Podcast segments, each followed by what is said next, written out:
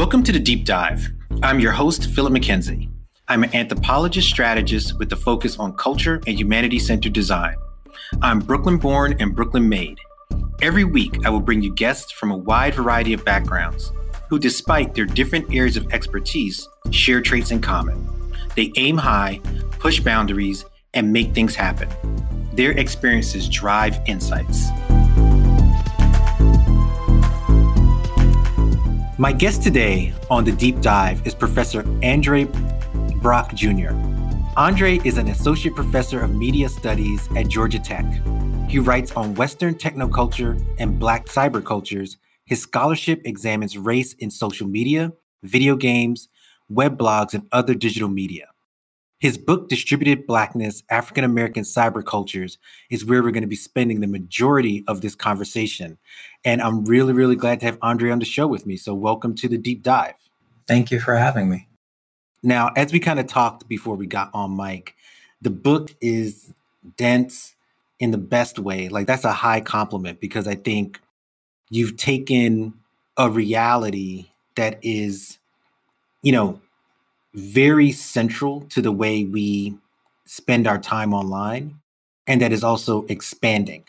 So even as we're having this conversation, a lot of these notions around African American cyber cultures, techno monocultures in particular, all of those things are kind of shifting, even as we're trying to understand them. So you're taking on scholarship in real time. And I really want to give you you know, props for um, you know, wading into that space. So really my first question is listeners might be familiar with terminology like cyberculture and the way in which that has become a catch-all term for really how we interact with the internet.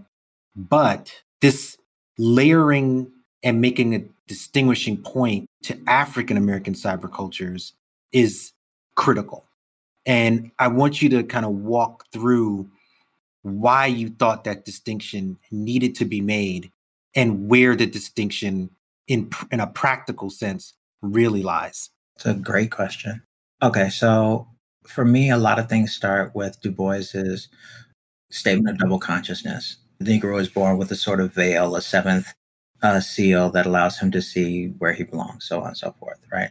And so from that, I've always understood that in many ways, we are not perceived as being legible to the world of white Western modernity, even though we're used as a baseline for whiteness to uh, appreciate its own self and its achievements, right? So in his second autobiography, Dusk of Dawn, Du Bois has this long allegorical conversation with an imaginary interlocutor.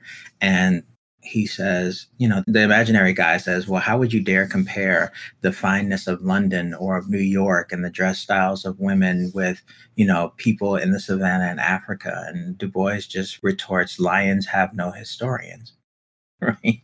And that phrase has always stuck with me because if you're constantly being hunted or if you're living in your natural environment, living a life where you are part of an ecosystem, what need for history, right? You are a natural and inhabitant of that ecosystem. And so for me, I set out to, from the moment I got into grad school back in 2001, I set out to try to argue for the fact that Black folk are naturally technologists. And at the time, the digital divide stuff was really, really popular, both in the mainstream and in policy discussions in the academy. And the thing about it is that it works off a deficit narrative that Black folk don't have the material capacity, they don't have the economic capacity, they don't have the literacy, and they don't have the connectivity in order to participate fully in what people envision as the digital world. And that never really felt right to me. As a kid, I had a Commodore 64, I had an Atari, right? As a young adult in New York, I was coming up in the 90s, and you know, Q tip do you know the importance of a sky pager right? People with alphanumeric pagers. And so i saw us mm-hmm. deeply enmeshed in using the technologies of the day in ways that weren't necessarily understood by the mainstream but we were very much doing it in a way that fit with how we saw ourselves in the world.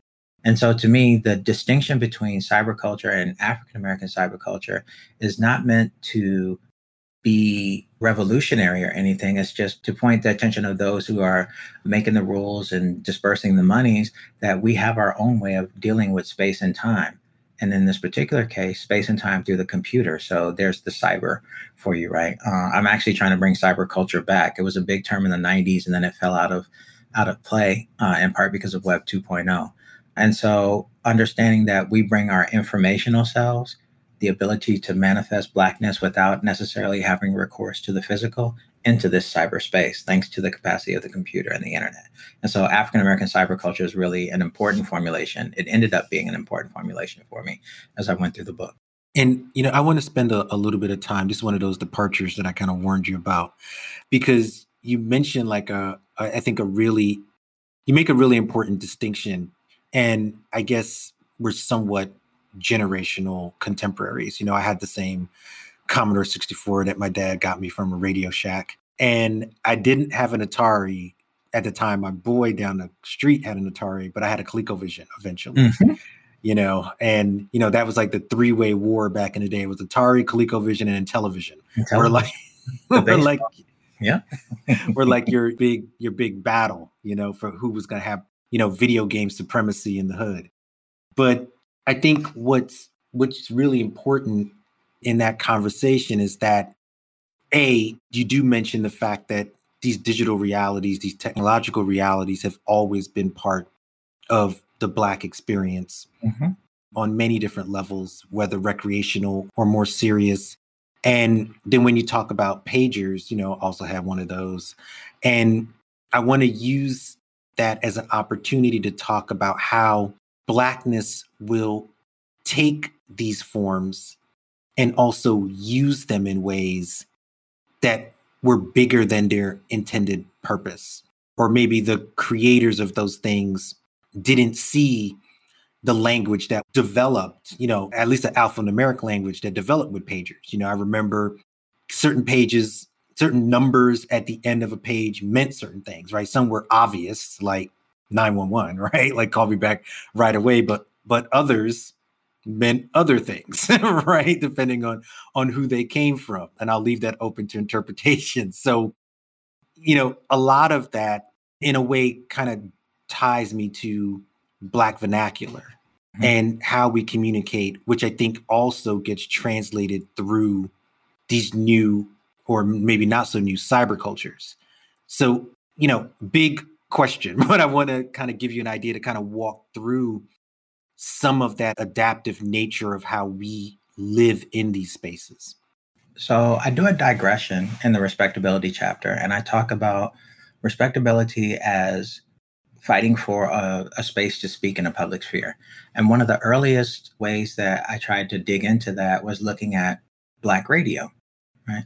And Black radio is really interesting, especially around the time of civil rights, because you have this new medium that's being promoted in many of the same ways the internet is, right? It will be democratic, it will be influential, it will be educational, it will be archival, right? And so you have places like the Fisk Jubilee Singers doing full on concerts on the radio, right?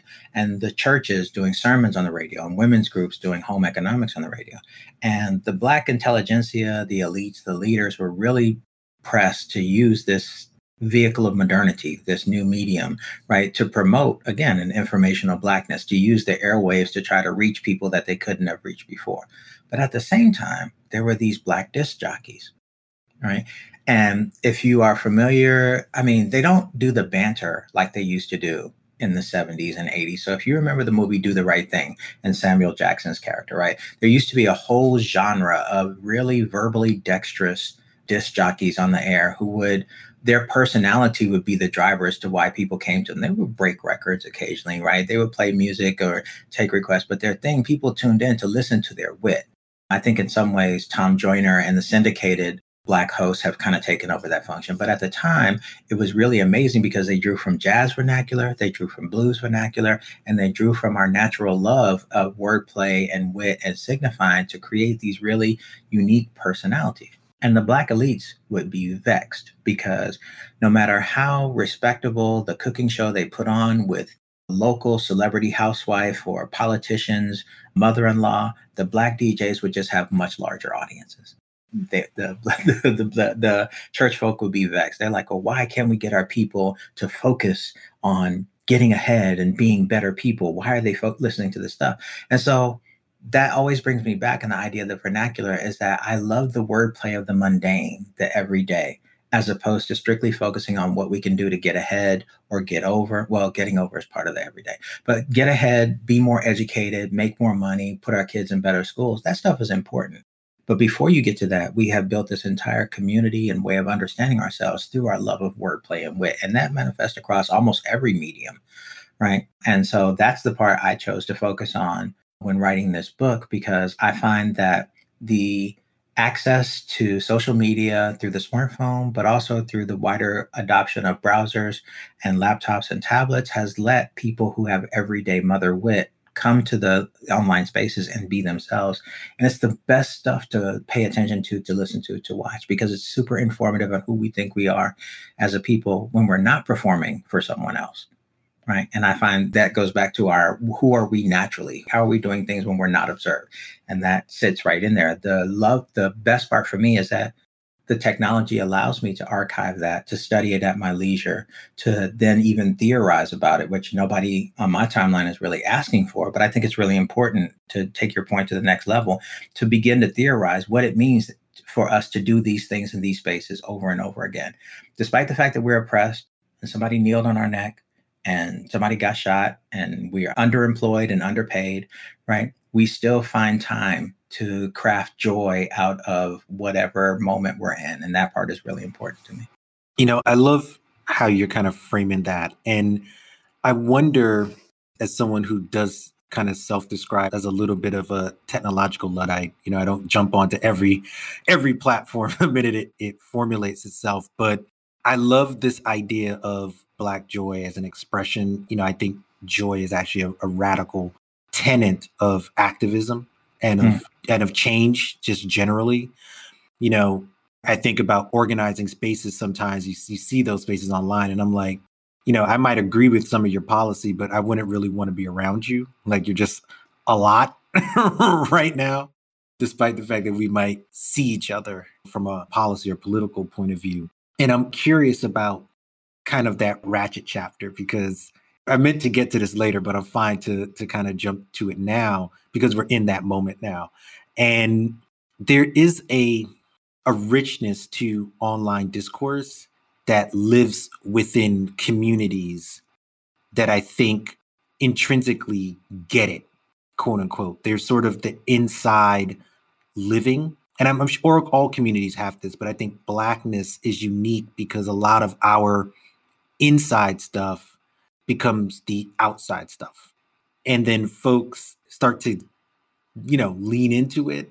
So I wonder, it reminds me of, of conversations that we would have where it's like, oh, you know, now you airing our dirty laundry, so to speak, or, you know, you're letting others know the things that we only talk about amongst ourselves. And the internet, by its nature, is never just amongst yourself again in a kind of sprawling way I'm, I'm curious about how do we or should we even manage some of those realities not because of the respectability politics of it but because of at least in my mind the co-option of the things that are really important to us that now become part of the world in a way that they don't know or can't appreciate hmm.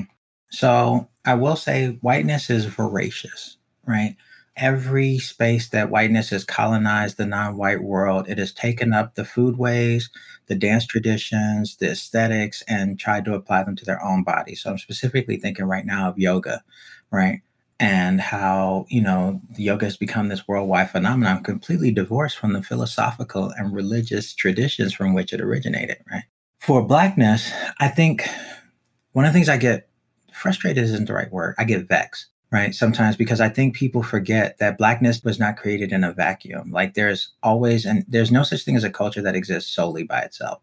It's always an interplay with other cultures. And it just so happens that we were brought here by a culture that was intent on strip mining us for everything they could get for us, right? And in some ways, that in many ways that has proven to be terrible for the black community right? Because we can't it doesn't seem like we can own anything. But then i push back and say well is ownership the sum of everything you aspire to? Right? And people will push back and say well if you don't own it you can't make money from it. I'm like is money the only thing that drives you? And then, you know, that's where I start bringing this joy back in because, you know, if you, there are lots of people who make tons of money and are not happy, right? So obviously, money solves a lot of problems, but it doesn't solve every problem. So I keep trying to bring it back to joy, but people are really resistant because folk are struggling, and I completely understand that.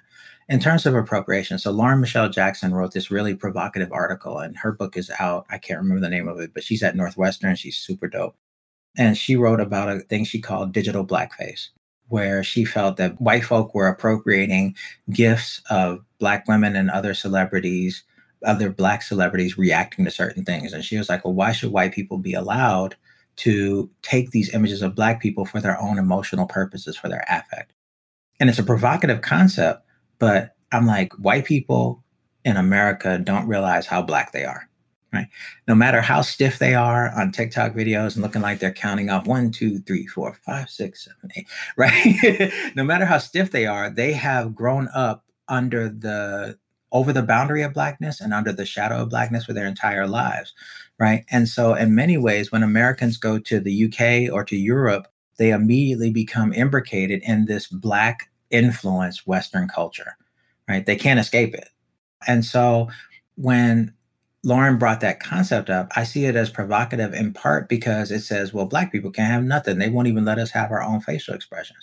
But I'm also like, because these cultures exist interpenetrated, for white people, blackness, and this is Toni Morrison's stuff from Playing in the Dark, white people rely on blackness to express their deepest innermost feelings, their visceral nature, their passions, their desires, their fears, their hatred. So taking GIFs is just an extension of a much longer artistic, literary, and aesthetic tradition that they have. And it's a problem, but it also is a problem for those Black celebrities who were captured in this digital format, who had no say and whether or not their images could be reproduced or used or even monetized, right?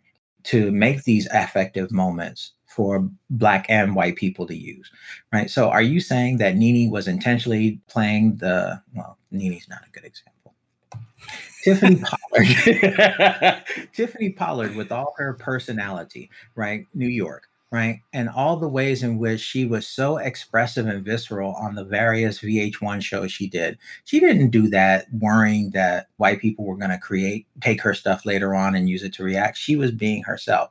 And thanks to this technology, we have all these marvelously emotive reactions that are applicable to so many situations. And they're going to be used by multiple cultures. We can't control that.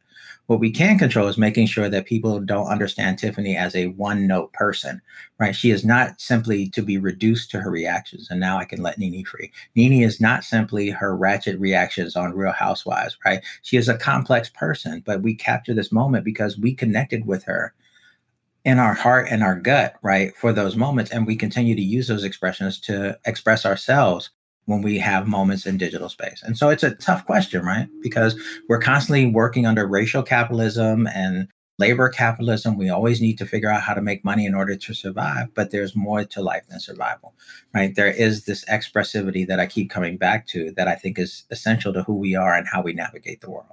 And we also, I think, I think there's a distinction in like I don't think I read that particular article, but I've kind of followed the the blackface conversation in its various formats and you know not expert but it lands in a different a different way to me because people are in some cases actually taking on the identity of black people for political purposes for social clout to kind of get into conversations as part of the inside group mm-hmm. sometimes to misinform sometimes to mislead sometimes to just sow dissent.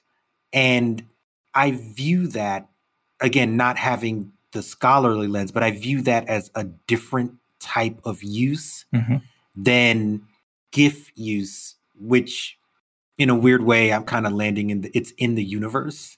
Mm-hmm. And, you know, what am I going to do with that? Right. Like some GIFs work well. I mean, I love parks and recreation. I use GIFs from that all the time, but you know, I don't live in Pawnee, right? So lighter analogy, but you know, I think the question around ownership is a very real one. And, and it reminds me of the conversations that we're having that I'm seeing at least now more frequently with let's say Clubhouse, where mm. so much of of Clubhouse in terms of the popularity spike from its early days where it was you know primarily a tech VC conversation to now being a much broader conversation, much of that powered by blackness, black celebrities, black topics, black art. And that has now become, I would say, a huge part of how they're promoting the site directly mm-hmm. or indirectly. Mm-hmm. And I've seen people ask about ownership in something like Clubhouse. And I'm curious to get your take on it.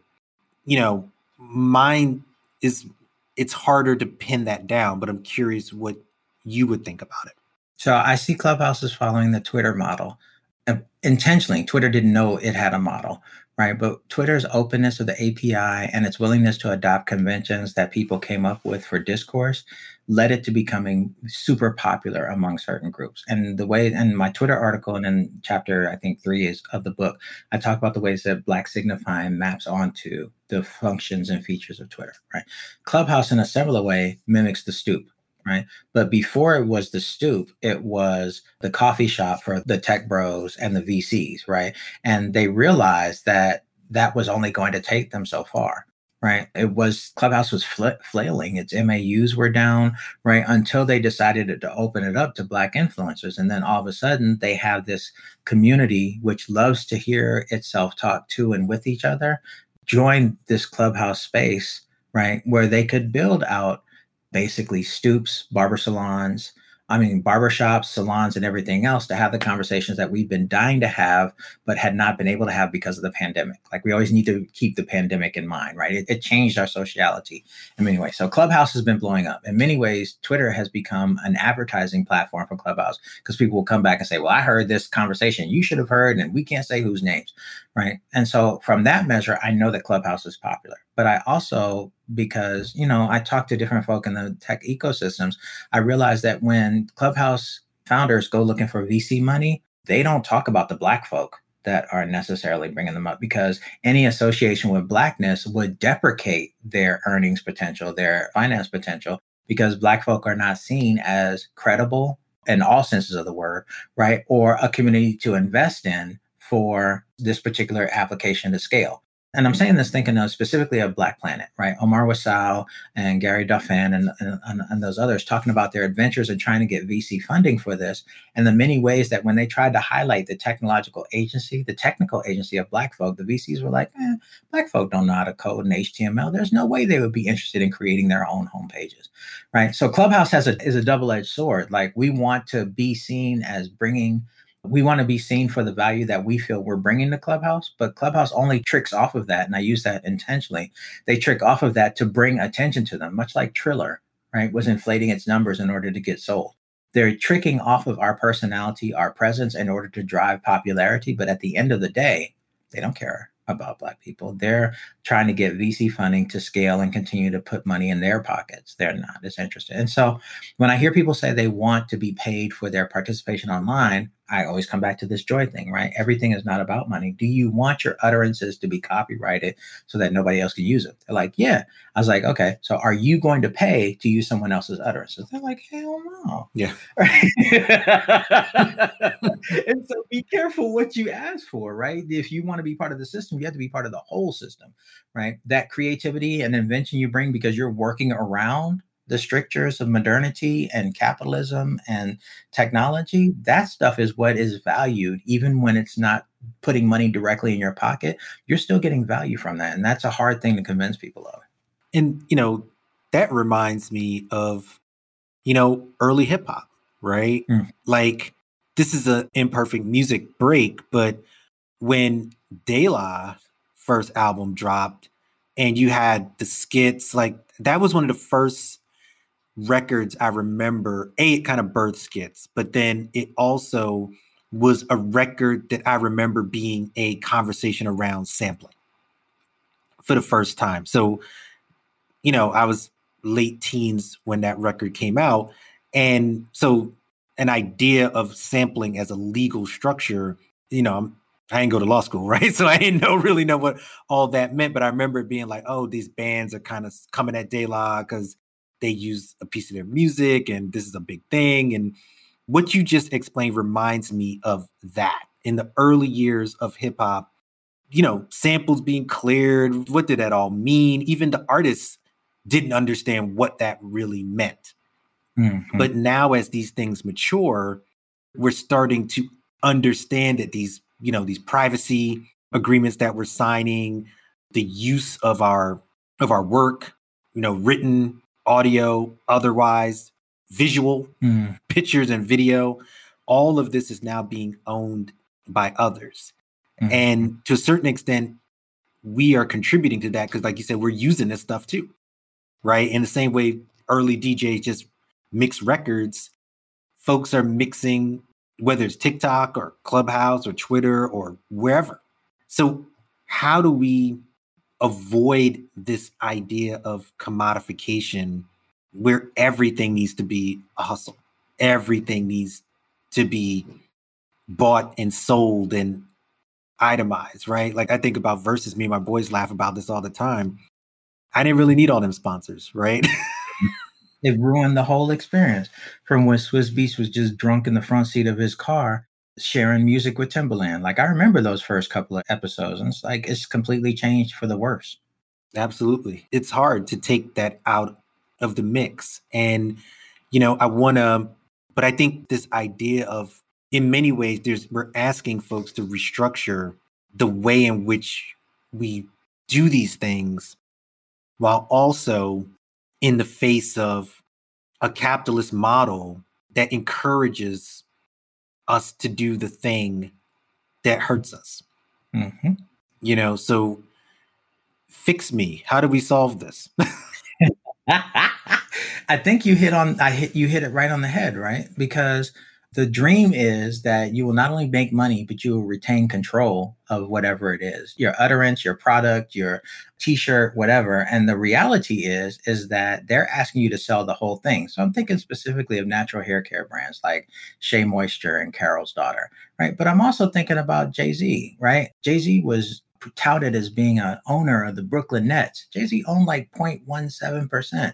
And they use Jay Z to get people in Brooklyn to be comfortable with the ways that the Barclay Center, you know this, you got a 917 area code, right? The Barclay Center really tore up that neighborhood and changed the way it was already changing, right? Fort Greene and all those other places had long had Uh, immense speculation on residential stuff, but the Barclay Center added another layer of that to it, right? And so people are like, well, Jay Z is a billionaire. I'm like, well, how did Jay Z get to be a billionaire?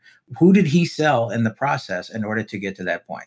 Like, what tangential interest did he have in something that he could then leverage to get a piece of the pie that he's still not an owner of? And so the same thing I think goes for the Verzuz, right? This was something that began ad hoc using a feature that people really weren't using on Instagram that really wasn't built for music interplay like that. And they built it out into an ecosystem and managed to bring on brand partners. And so the natural evolution was that they were going to sell it to somebody. That was always their goal, right? And what people don't realize is this is how it inevitably happens in the system of racial capitalism.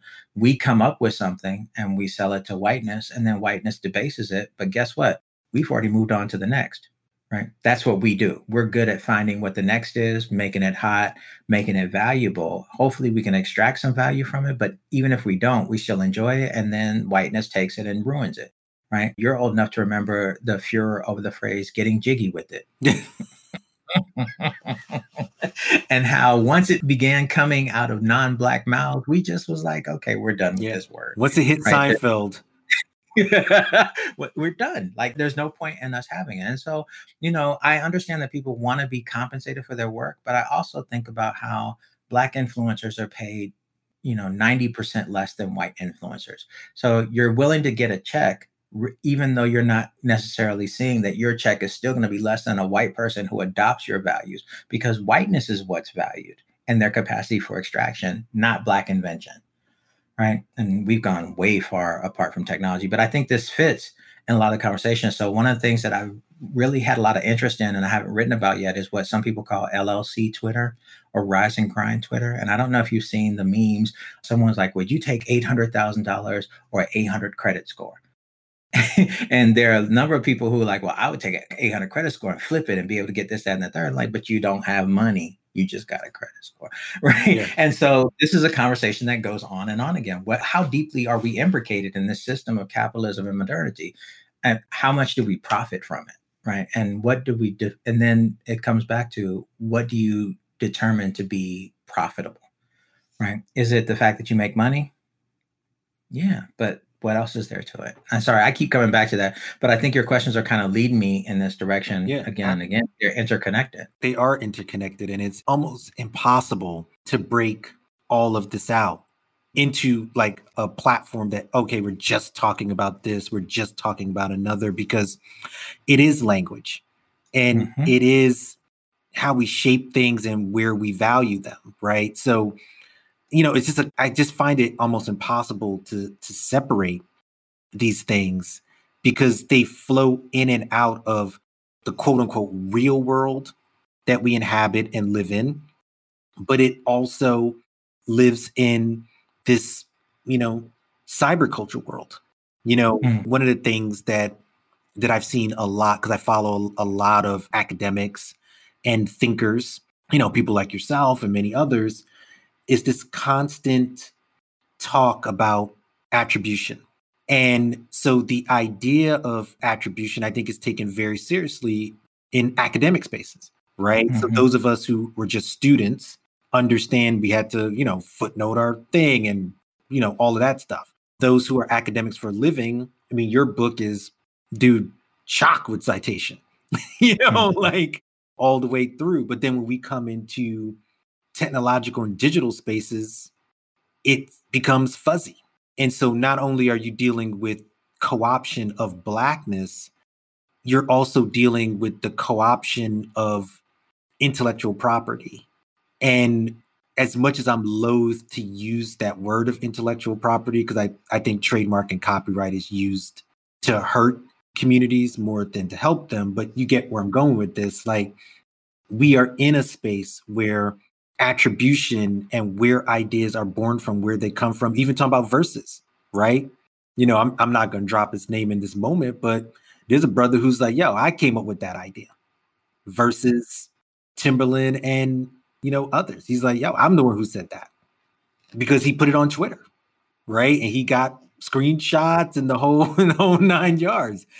That's a technological thing, but it's also bigger than that, right? So, how do we wrestle with this attribution co-option because you're academic like you live in it. It's an interesting phenomenon because at least specifically speaking as an academic i've definitely run into headwinds online because people are like well you can't use my tweet post instagram whatever because i want to be compensated for it. And i'm like but I'm not getting compensated for it. Like I'm doing this because we have carved out a fair use exemption to write about these things, which we don't own, but that we have access to. Right. And so that's always something troubling. And I understand why people want to get paid. Right. But when it comes to attribution, I always bring up TikTok because TikTok is a really fascinating case to me. TikTok, at least in its Asian variation, where ByteDance runs it in China and Korea and the other places, right, is built to recognize the music that is going under the video and to pay the artist for that. It is not built to do any other attribution, right? So you don't have to shout out where you got this move from. You don't have to shout out where you got these graphics from. You don't have to provide any provenance for anything you do other than the music. And so Jalaiah Harmon's use of K Camp's Renegade to do her dance, right? The dance is what brought people in but people re- quickly realized they could recreate her dance moves and just give K Camp the credit for the renegade dance, right? And so you see Charli D'Amelio and all these other folk making bank off recreating this baby's dance poorly, right? I love the video after the NBA All Star last year where she did the dance in front of the two white girls and she ate them up right? She she you could just see the joy and back I'm back to joy. You could see the joy and the passion in her movements that they were just recreating mechanically because they thought it was cool, right? And so TikTok is built only to recognize that particular musical thing, only to attribute, right? So Jalaiah Harmon got ate up by the algorithm and the platform because it was not designed to give her credit for that. And that's universal across many forms. When you sign pretty much any user terms of service agreement, you agree to let that platform have a unlimited eternal license to whatever you post. Now they'll say, but you own your content, but we can license it and share it with third parties. How, Sway? How does that work? If I own it, but you can sell it to anybody, then what exactly am I getting from my ownership? Just pride in place? Right. And so when people fuss because they're like, well, you took my tweet, I was like, actually, I took the embed of your tweet that was on newswebsite.com. Right. So I use Twitter's third party license to recreate your utterance. Right. Is that taken directly from you? You let the paper use and didn't have a problem. Right. And so attribution is a murky thing for digital spaces. And we could go back to Benjamin talking about art in the age of mechanical reproduction. Is the reproduction of the original the same as the original? Right? Does the artist deserve compensation for these reproductions? Even though they're indistinguishable from the original, they are not the original. They are simply pixel by pixel data point by data point reproductions. And Benjamin was rightfully incensed by that, right? And we've gone so far past that to where now we're looking at deep fakes, right? Where they're putting people's faces, a celebrities' faces in all kinds of work. Porn is always usually the test bed for this, right? But they're yeah. Does the celebrity own their face? Yeah. Whose face does Khloe Kardashian have this week? Right? yeah. yeah. Chloeana Venti, because apparently this week she looks like Ariana Grande, right? Who owns these things, right? yeah. And so it becomes really murky. And then, so I keep, and this is why I keep coming back to joy, right? This mode of invention, this mode of creativity that we have, kind of, it's all we got. So Afro pessimism, which I'm interested in but not an adherent of says the black is not entitled to any mode means or output of production in white western society. And unfortunately i kind of agree with that. We're not going to get compensated in the same way that a white person would for taking our work right? We will get a pittance right? And so are we going to be happy with that pittance? No. Will we get paid? Sometimes right? But what more but this is a conversation I have with students who come to me who want to work with me. So for a while, everybody wanted to talk about the natural hair care online community. Big thing, right? Very understudied. Like there's no way you could really grasp it. And these young scholars would come to me and like, I want to talk about how black women are just going online to make money from doing hair. And I'm like, I think you need to talk about how black women have loved doing hair from jump because it showcases their creativity and invention. Nobody who's doesn't love doing hair gets popular doing hair online. Yeah. Right. So yes, you can talk about influencers and their sponsorships and the ways that they may or may not make money from it. They usually don't. There's a, a, ton of them that don't make any money. But first, you have to start with why they did it in the first place. Where was their love? Where was their passion? Because you can quickly tell when somebody don't care. They're just in it for a buck, right? And those people might make some money, but they'll never be as loved as the people who are passionate about it. And so, yeah, this attribution is a murky thing, right? Because do we want to be fully invested in labor capitalism, right? Do we want to say that everything has an exchange value, even our passion, right? Because that's a really shitty, I'm sorry, that's a terrible road to go down in the long term, but people want to eat. Yeah. Shitty is okay. That's a that's a that's a fine that's a more than fine and legitimate way to kind of sum up the situation because you get you get caught in this loop and it's really really hard to break out of it. And the, you know, I, I made a note about this. You referenced this quite a bit in the book, this libidinal perspective. You know, how do we tie, you know, and I kind of juxtaposed that with sort of the political economy isn't constructed to do that, right? To kind of speak to, I think, what you're talking about. But I, you know, I had the the pleasure of um, being in conversation with um, Adrienne Maree Brown, with you know her pleasure activism, and there's many other, I would say primarily women thinkers who are anchoring around you know pleasure and which is an adjacent emotion to joy right? And you know how do we incorporate that into African American cyber cultures when the political economy of just our lived experience sometimes is filled with lack of joy you know so help us again i'm always i'm like you know, Obi Wan. I mentioned Afro pessimism earlier. Afro pessimism is how I ended up being coming to fall for libidinal economy. And I started with Frank Wilderson's Red, White, and Black. And then I went to Jared Sexton. And then I went to Fred Moten. And these scholars have really done a lot of work in using the literary to talk about how the world is an anti-black space and that anti-blackness is evinced is evoked in almost every art form technical form social form infrastructure and everything else right and the key thing is that the black has no place in this world other than to be used and so i was trying to figure out how i could use this uniquely black perspective right and they're pulling from fanon and other folk right frantz fanon to talk about technology and i realized it wasn't enough right the libidinal is a good place to pull from, but strictly focusing on how we are exploited doesn't do enough to explain why we still persist, right? And there's a point where Sexton says, you know, there are spaces where Black folk do enjoy themselves, but it's kind of a pathologized enjoyment, right? It's not really real because we can ever we can't ever really have our own joy in this space. I'm like, fam, that's so harsh. Yeah, that's right? a lot, dude. that does not that I mean, I go back to Katt Williams often because he's much smarter than he's given credit for. And he's like, you gonna be gang bang on breakfast? You mad at bacon? Like bacon is delicious. You can't be mad all the time. Right. And that that kind of influenced me. And so Fred Moten in particular talks about Afro optimism. And he says blackness is sociality, which I completely agree with. Right but also blackness is celebration of life in the funereal right f-u-n-e-r-e-a-l and i love the way he used that term because we think about funerals as ways where we're letting somebody move on into their afterlife and it's an occasion for grief right this person is no longer with us but if you've ever been to a repast right you know that that's also a celebration of all the things they did that made you laugh, that made you cry, that made you love them, that made you hate them, right? And so that the funerals are for the living because the, the, person dead, he don't care what yeah. you buried him in, or, yeah. you know. And so they're not really checking for the ceremony. They're not checking for you no more. They they got their own thing to do, right? And so that part really animated me, and so I began to understand the libidinal economy as a way for us to talk about how we take things which cannot be measured in terms of their exchange,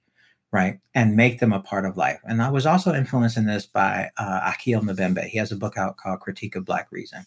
And he has this conversation about it with David Theo Goldberg, who wrote Racist Culture. It's one of the canonical critical race texts. And he says for him, Blackness is the idea that we can repair ourselves against the desiccation, the literal extraction of life that modernity does to us. Right. And I was like, that's freaking beautiful. Right. He's like, anybody who wants to repair something believes that even though that thing is broken, it is worthy of having another life. Right. I was like, boom, that's it. So for me, libidinal economy helps me to operationalize this particular way of seeing the world, right? Because if you think about it, there are modes of exchange that we have for emotion and affect that actually undergird political economy and even economy itself. So like economists long have, have been playing themselves because they assume that people are rational actors when it comes to how they spend their money right? They have obviously never seen these stimmy tweets that are going out. Like, I got fourteen hundred dollars walking up to McDonald's. Let me get the franchise. Exactly. The franchise? No, the franchise, right? They don't understand that we make irrational decisions because we are driven by things other than the rational pursuit of some optimization, right? And so libidinal economy says even that political economic moment is itself a libidinal moment it prioritizes a disengagement from the world, which is absolutely an emotional reaction, right? And it prioritizes rationality, which is also a disengagement from the world, right? And so for my book, I turn to, I talk about libidinal economy as an embodied cognition. And I was driven to that as well. And so I have all these sources that I pulled together, right? There's a video that, not a video, a clip that went viral. Uh, I think it was one of the web comedy series, and I don't remember who, and I and I can never find it to save it but it talked about how black people react when they hear something funny right? And it was just a clip of black people exploding into different directions. Anytime they found something funny they'll fall out of chairs they'll die they'll fall backwards and everything else right? They're bent over and everything else. And that to me is an embodied cognition. You cannot contain your laughter to a simple utterance ha ha ha out your mouth. Your whole body laughs with you right? And so for me that explains why Black folk are in many ways more attuned to the world that they live in, they kind of have to be, right? Than what Western modernity gives them credit for. And even in the fact that we have to be watchful for the foolishness that might come our way from a 1 6 insurrection, we're also cracking jokes, right? On how these folk are playing themselves to try to get to this point. It's a unique set of perspectives back to double consciousness, this awareness of a communal interaction, and this awareness of a different author calls a categorical nature of whiteness. Whiteness always wants to put us in categories so then it can figure out how to extract. And the example this, this this particular scholar said was the difference between black and white interactions. If a white person walks up on you and is introduced to you, their first question is, "What do you do?" Right? And I've run into that many times. People are like, "Oh, so you're an adjunct?" No. yeah. They got to categorize you some kind of way. They got to categorize. As opposed to when you walk up on a black person, they're like, "Where you stay? Who your mom and them?" right? They want to situate you in a community of people that they know and are comfortable with. It don't let you be from the same small town that their parents came from down south. It'll be a whole conversation. You'll be cousins by the time that conversation over, without ne'er mention of what you do for a living, right? And to me, that's a libidinal economy. That is the expression of community as a source for connection, right? Absent, not necessarily absent of whether or not you have earnings potential or wealth or anything else, but more situating, we are living in the same circumstances. We could be familiar with one another and let's build off that. And so that's why libidinal economy worked really well for me. And it helped me to get to this point. Like I was doing libidinal economy before I knew I was.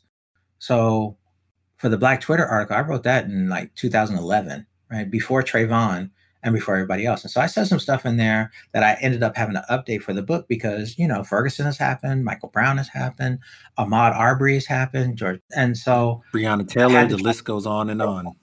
Right. The list is, is unfortunately damn near endless at this point. But I had to write, I wanted to say in this article how we get to this political moment is because we built as a community before that right? We shared our commonplaces, our laughter, our joys, our fears. And then from that, a political movement was empowered. You can't have one without the other. Like you mentioned when we first started off talking, right? There are many activists who are activists all day.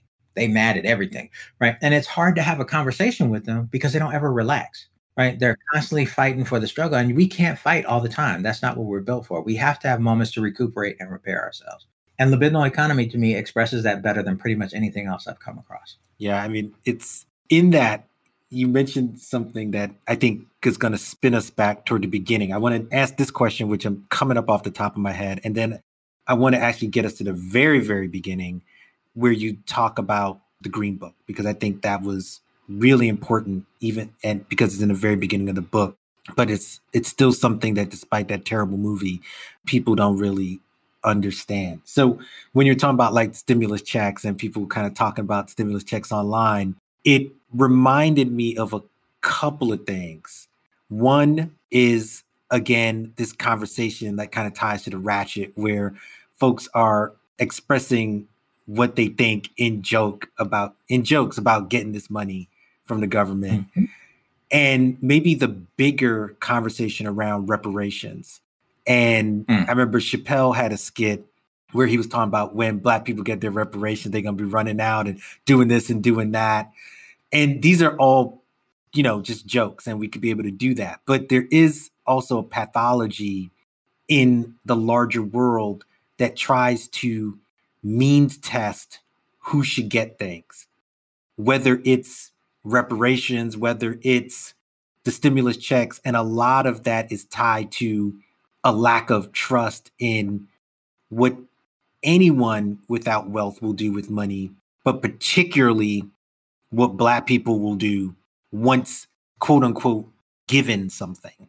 Right. Mm-hmm. So I want to give you a chance to kind of reflect on that because you know I see the I see them as jokes, but I also believe that you know there's folks out there who believe that mess, right? Like they think we're gonna go out there because I've seen the memes uh, used against us, like, oh, stimulus checks came in and look, everybody's lining up for Jordans and you know, whatever it could be.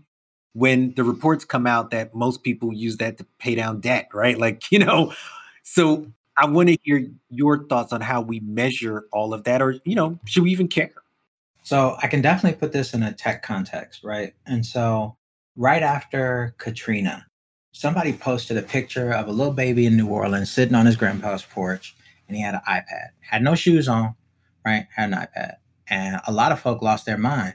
And in part, that's because Black folk are not allowed to have leisure, not even by Black folk, right? Because we're still struggling to get fed. Like they're like, why this baby don't have no shoes? Why you got an iPad, no shoes? I'm like, have you been down south? Do you know black babies? Why do they need to wear shoes on their grandpa porch? Like that's just, it's not necessary, right? And so I think in many ways we're not entitled to either leisure or the even the appearance of leisure, right? In any social situation, because it signals somehow that we're not serious about being modern right? Modernity is the divorcing of desire from aspiration right? Even though there is desire in that aspiration we're supposed to do things which will establish us on a firm financial basis own land buy appropriate clothing right? And then you know live what how they think the white people live right? Which is funny to me because like they're like mark zuckerberg only wears a black t-shirt and blue jeans. I'm like that t-shirt costs $400 every one of them costs $400 like you don't know where he's sourcing his stuff from but you see that it's plain and you don't associate that with excess.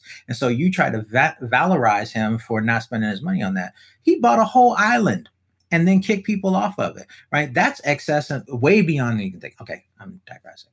So there's always been this con- this thread that black people should not enjoy themselves until we get what we're owed right uh, and that takes its form in technology. Like the earlier move for understanding the digital divide in terms of broadband encountered a lot of pushback from Black technologists because when folks started saying, oh, well, Black people can access the internet through broadband equipped smartphones, Black technologists are like, well, you can't do anything productive with a smartphone. That means they're not actually on the digital divide. They're just going to be on it playing games.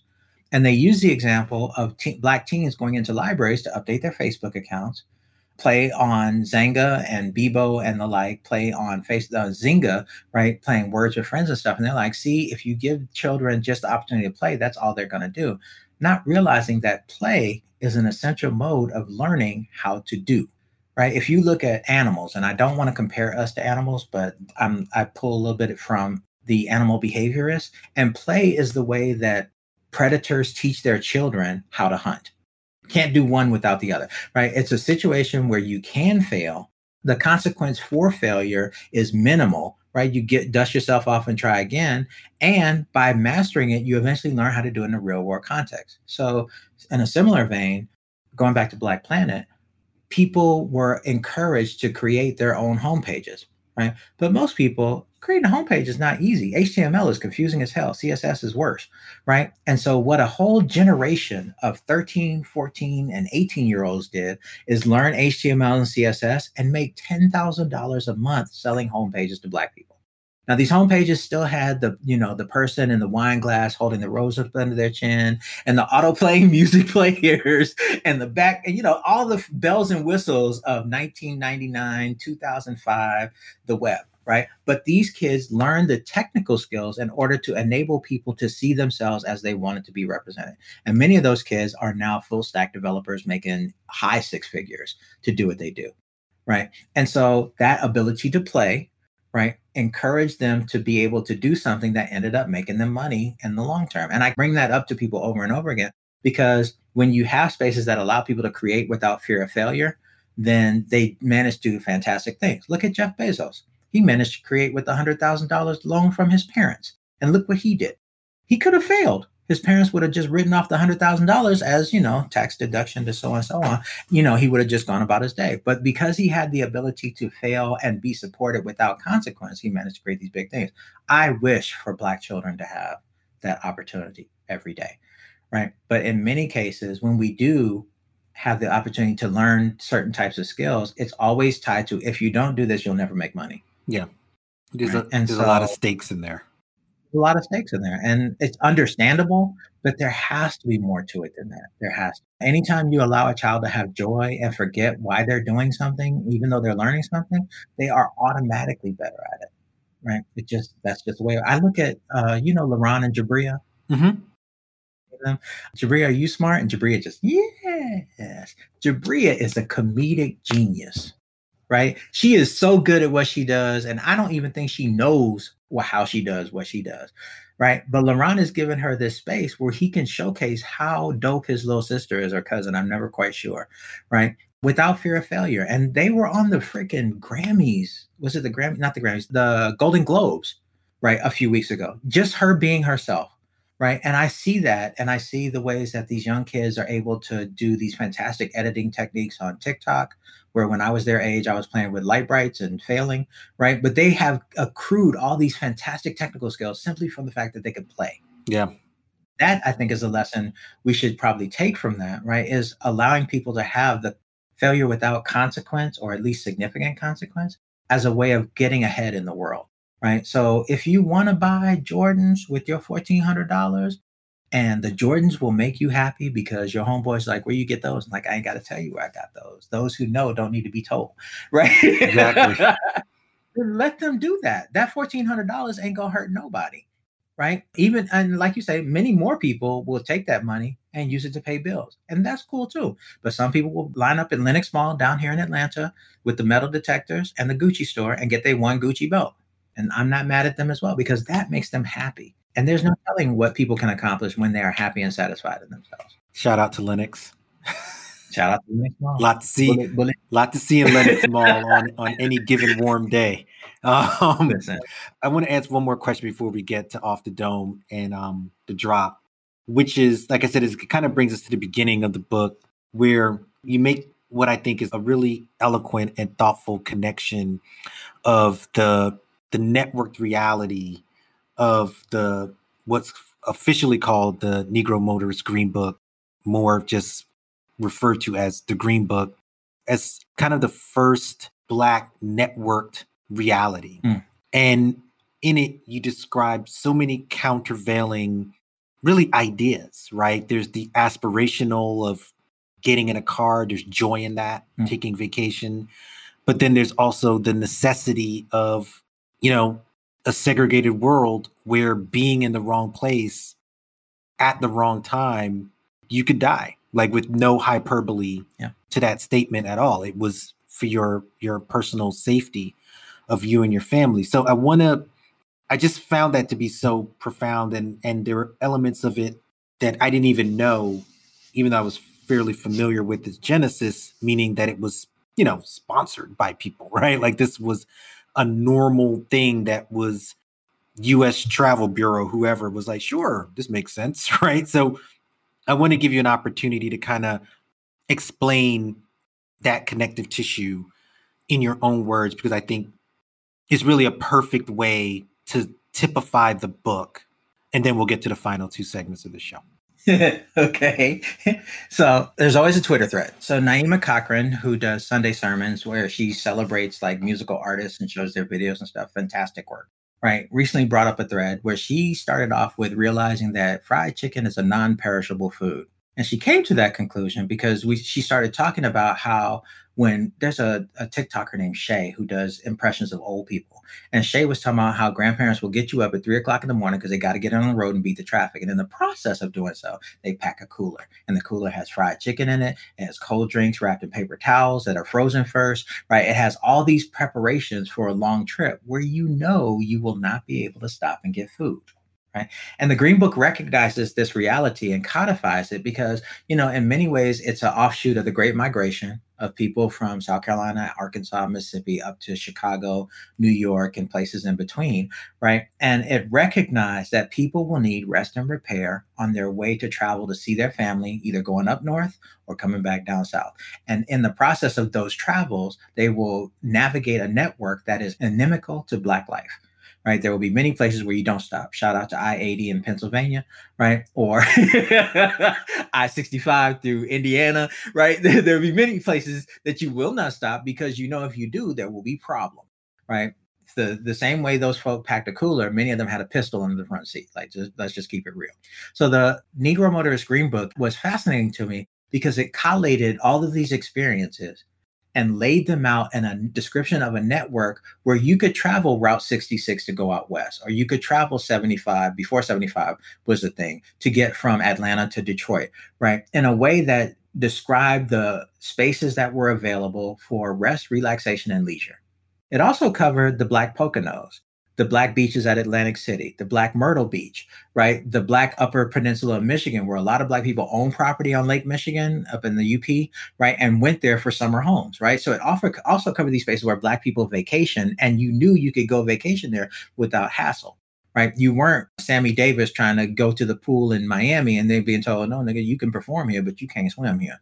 Right. And so it helped us to build this network not only of traversal, right, of time and space, but also to rebuild and repair ourselves while we navigate these spaces that we knew were not safe for us to travel. The sundown towns in the Midwest, the straight up racist speed traps in the South and in the West, right? And so to me, that's why I understand it as a network browser, right? Because it's tied to, at the same time, the development of the United States highway network and Black motor ownership, right? So at once we are owning cars. I don't know if you remember the scene in Color Purple where a boy shows up in his brand new car and people fall out, right? Because it was a thing, right? But also the development of this network, the highways, the gas stations, the diners, and the stuff that other people could use to catch a bathroom break, to get a meal, but we could not use, right? And but by identifying alternative spaces, and in some cases, it even followed some of the spaces, the pathways of the Underground Railroad, at least leading up through 95 up to Canada, right? It followed those spaces and built them out as a network of Black identity,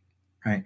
And I still see it as super significant, especially with the HBO special Lovecraft Country, because I think what Lovecraft Country does that the Negro Motorist Green Book doesn't do when you read it is Lovecraft Country helps you to realize that racism is just as monstrous as a tentacled horror from deep seated whatever Lovecraft's imagination was. Right? Racism is a monstrous thing right? And so Lovecraft's Country helps to put a an attractive faith, Jonathan Majors and Jurnee Smollett, on the realities of having to navigate the United States between 1890 and 1965, right? And so for me, it's a really interesting metadata document, right? It's not the places themselves, right? It's not Yelp, right? But it is Yelp in a way, and it sets out how to navigate this particular network. Yeah, it's a you know, it just a perfect perfectly situated example to kind of lead into the the theme of the book which you know i always say this listeners are so tired of me saying it i always barely scratch the surface but really the book is is truly dense and like i said we're living with the scholarship of it every day but it's just a fantastic work and i'm glad that you know we got a chance to play around with some of these ideas and, and you know have a little bit of joy in this conversation. You know i want to get us to off the dome, which are just some rapid fire questions, first thing, literally off the dome. You know, so I got four of them here. And my first one is actually the first two are going to be Twitter related, but the first one is what is the most joyful black event on Twitter? Oh, the nigger navy, without a doubt. Right. There's one that came close, but the fact that I can't remember it and I can remember the nigger navy, the yeah, the nigger navy was the the ratchet uh, event extraordinary. if you can take over Jack, you can become Jack, the owner and creator of Twitter. What would be the first thing you would change?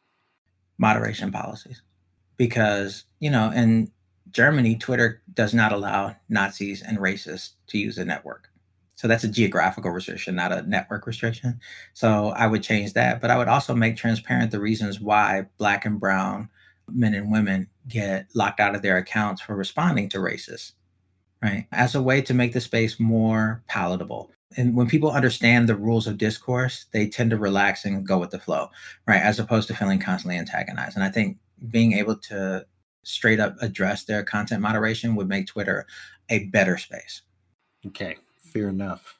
If you can give one piece of advice to your younger self, what would that be? Whether it's Commodore 64 you or college you or something not those two things engineering is not your major. Switch. Because i dropped out in 1990 and actually before 1988 right? And didn't go back to school for 10 years. And so if i had had the sense to do what i was supposed to be doing which is apparently talk about technology as opposed to create it i'd have been here a long time ago. All right. Well brother you're here now. And as someone again academic, you're in higher learning spaces. This is going to be a complete this sentence.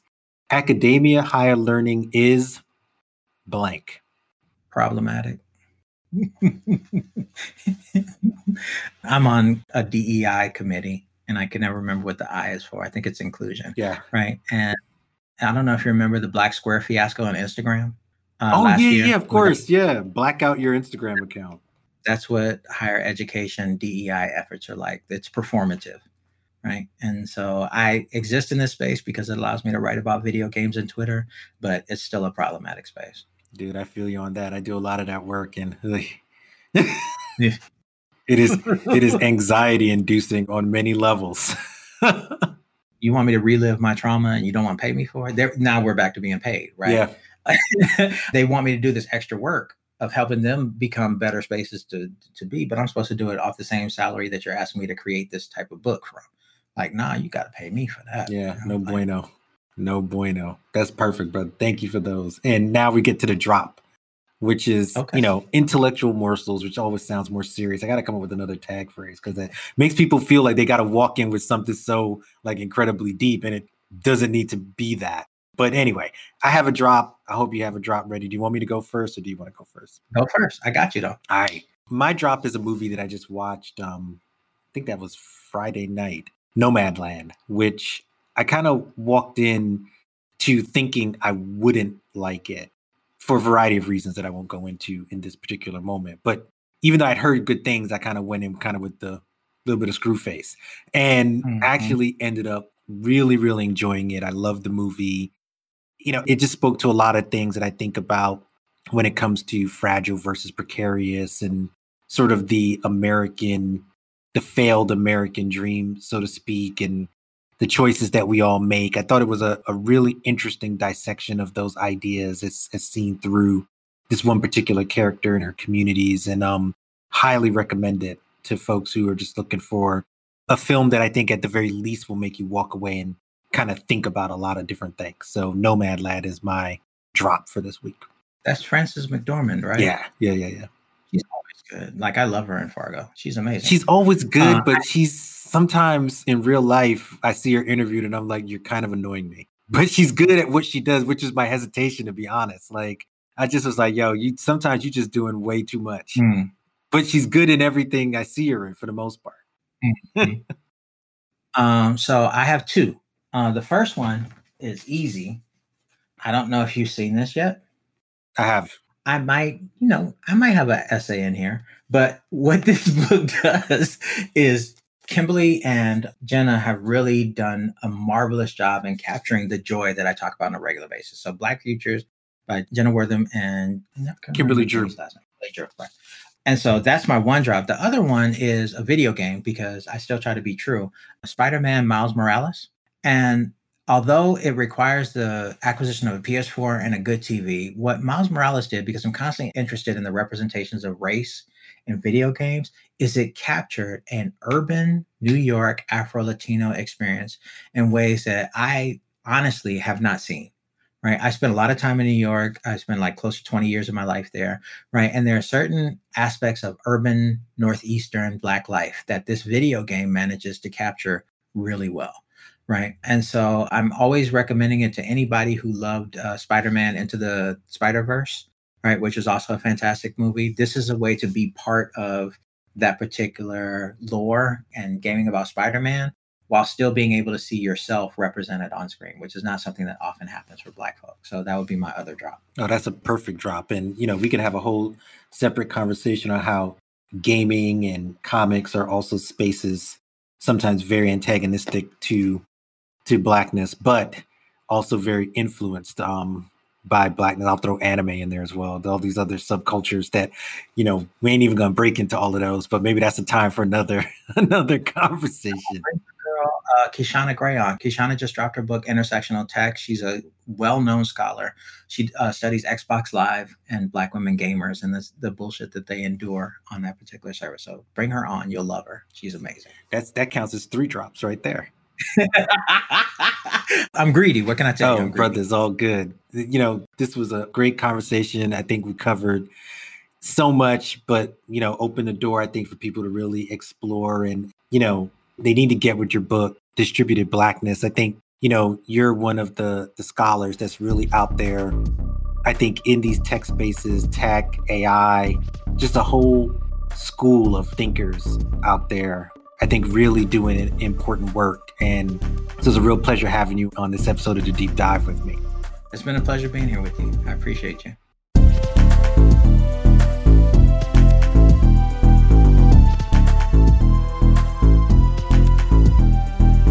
You can listen to the deep dive via Apple Podcasts and our website, thedeepdivepod.com. Download, subscribe, listen, and share.